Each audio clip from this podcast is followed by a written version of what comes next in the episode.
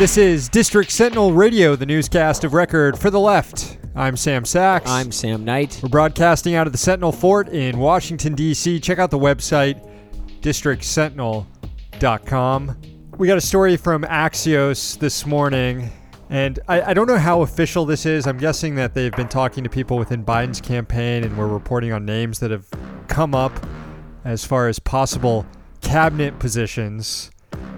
And we got some of the worst of the worst here, but clearly, I don't know how else Elizabeth Warren can take this other than uh, somewhat of an insult because it suggests that Warren it would be considered as a Treasury Secretary in a Biden cabinet, but it also suggests that so too would Jamie Dimon, the CEO of JP Morgan Chase, also uh, Anna Finucane, Finucane, the vice chairman of Bank of America. So Biden, considering his cabinet, considering Treasury Secretary, floats Warren's name and two Wall Street bankers. Also, Michael Bloomberg Oh, as as World president Bank. of the World Bank, and uh, I gotta say this uh, this cabinet list it, it it's not good. It's not very It's, good. it's exactly and, what I'd expect. and it doesn't seem like they're seriously considering Elizabeth Warren at all. Uh, when you see those other names, and it it also seems like there there there's another thing going on too, which is if they are considering her, it just shows, and and she's also open to this and receptive to this. It just shows that uh, she really hasn't she, she hasn't turned out to be the person people were hoping that she would be. No. Meanwhile, Working Families Party, which initially endorsed Warren in really bizarre process, has now endorsed Bernie, citing him as the only progressive left in the race. But yeah, we're still waiting on Warren's endorsement, and the window for which her endorsement would matter is rapidly closing. At the time of recording right now, I'd give her about another two hours. Maybe to make the evening news with an endorsement of Bernie Sanders to have an impact on Michigan and other contests on Tuesday. Looks like it's not going to happen, though. Yeah, it, it looks like it's not going to happen. She was on Saturday Night Live uh, the other night, palling around with uh, what was it Kate McKinnon? The the, the she played Hillary Yeah. too. She's Yeah. Lib's favorite fucking person on the planet, and the the reaction from from just the slimiest Washington careerists like Charlotte Clymer, who are saying like, "Oh my God, this is what we're missing for four years. We could have had, we could have had Kate McKinnon doing these TikToks, and and because of you, Bernie Bros, we can't do it." Like, all this stuff makes me think that we don't even we we don't even want these people on our team anymore, and we're not going to win with them. But I don't know, man. I don't know. I'm just it everything there. There's there's nothing good coming. Yeah. Yeah. Well, there might be another shock in store for Michigan. I do remember last year when Bernie shocked the world in Michigan. Bernie didn't even think he was going to win. He was in some he was in Florida at the time. Had to do a quick press conference after winning. Um, that could happen. Well, I, w- I still welcome Warren supporters. I would welcome a Warren endorsement. But I guess what I was trying to say is that uh, people like Charlotte Clymer, who are obsessed with their politicians as celebrities and obsessed with this being all just a personality thing, is just we don't need their fucking support anymore. I'm pretty bothered by the lockdown we're seeing right now within the Democratic primary, too, that started immediately happening after Super Tuesday, uh, in which you saw the line of endorsements. We now have had Kamala Harris and Cory Booker line up to endorse uh, Joe Biden. Kamala Harris previously calling out Joe Biden's racist past. Cory Booker previously joining uh, with Julian Castro Julian Castro, yes. uh, to criticize Biden's uh, cognitive decline just a few months ago. Uh, now they're both lining up.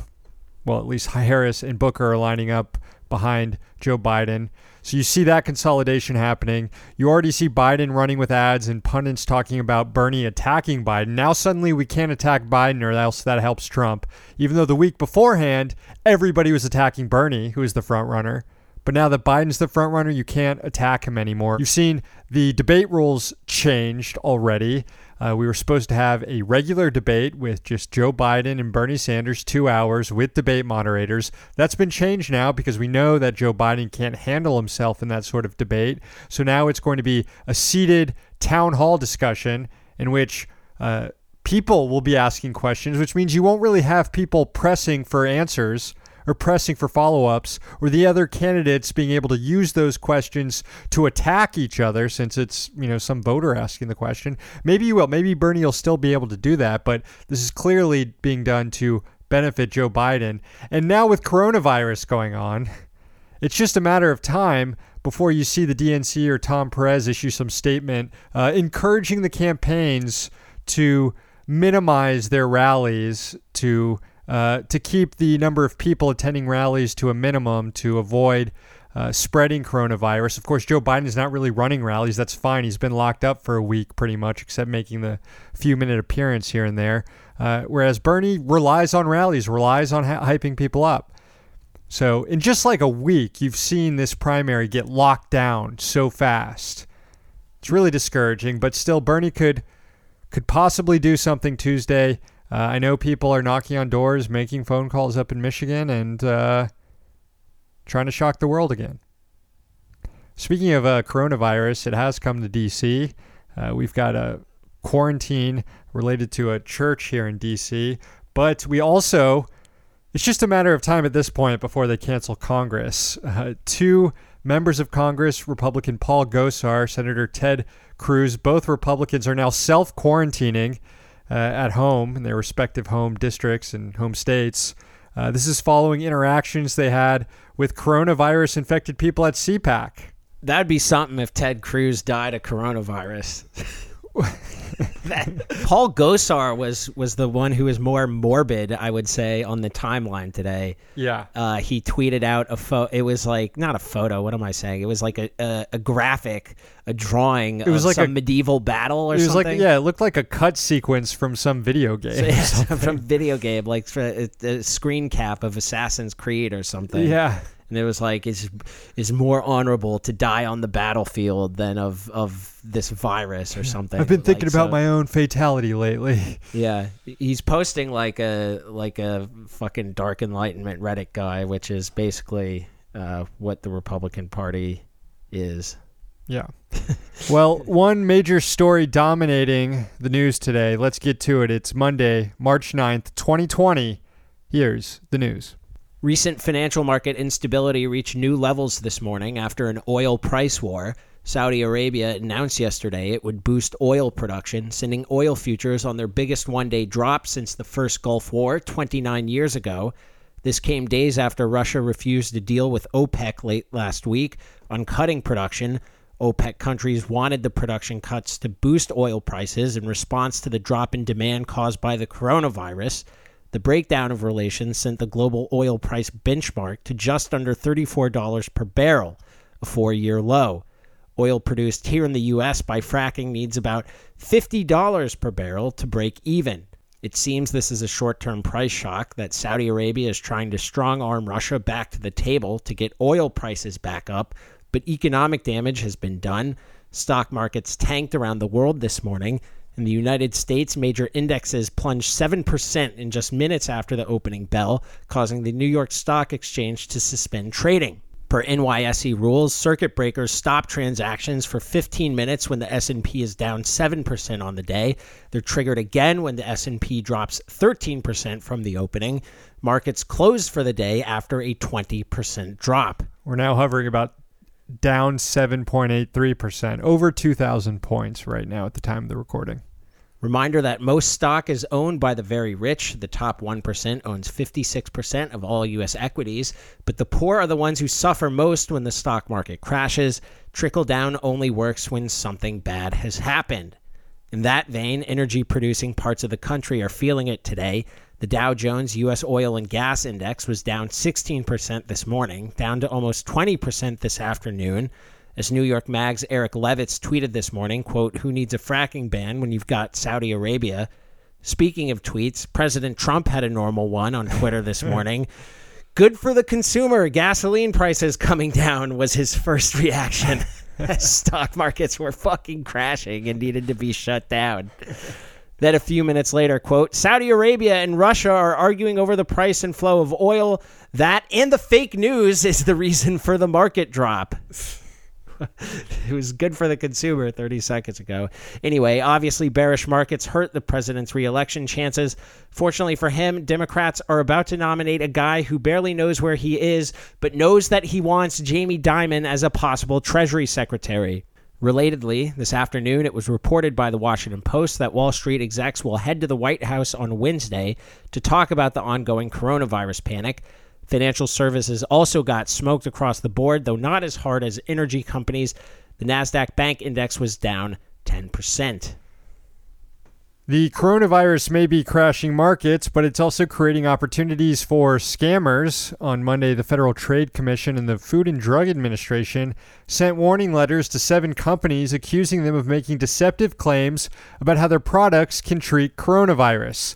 The companies include, and this is seem like all uh, all subsidiaries of some uh, Marianne Williamson conglomerate here, or some Alex Jones conglomerate. Yeah, some prison, got, some prison pole. Yeah, we've got Vital Silver, Quintessence Aromatherapy, n Energetics, Guru Nanda, Vivify Holistic Clinic. Herbal Army and the Jim Bakker Show, which is a televangelist show that was hawking bogus coronavirus treatment. This is the real horseshoe theory. The real horseshoe theory is Marianne Williamson on one side and Prison Paul on the other. and on one side, it's herbal crystals, and the other, it's like energetics, nootropics, and anyway, and silver. Where, where silver. does Jim Bakker fit into all this? Jim Bakker is on the uh, on the prison Paul side of it, the, right. the, The- the, the Infowars side of it. Gotcha. Duh. These entities, according to the FTC, are pushing things like teas, essential oils, and colloidal silver as possible coronavirus cures. The letters demand that the companies immediately stop making baseless claims about their products. They are to respond within 48 hours about corrective actions that have been taken. The FTC said it will continue to monitor companies' social media posts and online marketplaces, and that the agency reserves the right to take further enforcement actions if the deceptive practices continue. On a serious note, you know what does help treat coronavirus? Listening to podcasts while self quarantined. We're, we're gonna need a podcast bailout here when when Wall Street goes to uh to the we're White the last House on stage. We're the last domino to fall. It's like Wall Street crashes, uh, grocery stores and other places start closing down. People start getting laid off. They no longer can afford five dollars on Patreon, and then that's when the podcaster bailout is needed. Speaking of which, are we paying attention to how Patreon itself is doing in the in the corporate debt market? Don't even, not even thinking about it. To be fair, it's probably the only one of these fucking tech scammer companies that actually makes money. They just they make money on the backs of our content and everyone else's content. Yeah, but they're not such, just our content, such, obviously. such dipshits that they've taken so much venture capital funding that they have profit margins goals that they can't accomplish. So now they're hawking all these other products and screwing up their original business. So They're also probably spending all their uh, all their money on shit like ping pong tables Yeah. that that that play like dubstep when you uh, when you when you serve an ace. no need for further anxiety thinking about Patreon's finances here. Speaking of Patreon, though, all new subscribers to our Patreon get their own haiku written for them and read on the air. Let's read a few right now. This is for Sam. Great name. Yeah. Going to Wall Street with a nice big cheeseburger for Jamie Dimon. Thank you, Sam. This is for Roald or Rolled, or maybe it's Ronald and they forgot the N. Who knows? Rolled. Digitizing lunch, 16 gigabyte sandwich with four bytes missing. Thank you, Rolled. Finally, this is for Blob Blob, the Millennials, 2008 Socialists, now Zoomer Maoists. Thank you, Blob Blob, aka Mike. What's up? Appreciate it. And thanks to all the new subscribers. Again, that's patreon.com slash uh, district sentinel. I just realized here before you get into the outro that I was gonna uh, explain the joke a little more, uh, the Jamie Dimon one, or I was gonna reference at the top of the show that he just had a heart attack. Well, we mentioned it on Friday. We did show, mention but that was for Friday's the show. subscribers. I just yeah. I didn't want anyone to think that I was that I was bringing Jamie Dimon a cheeseburger for for uh no, it's a heart Yeah. attack burger. yes. All right, before we go, let's check out the listener rant line. Hey, Sentinel. Um, I'm a Terry. Um, I love your show. I'm just calling to rant about the following. Um, as you know, Warren uh, dropped out of the race, and people who are her supporters or surrogates or somehow involved with her campaign are now looking for everyone to kiss their ass to come over to either team, Bernie or Biden. And I'm seeing a lot of shit online that's like, oh, you didn't give me the rim job I wanted, therefore I'm going for Biden. Like, thanks, we don't owe you anything.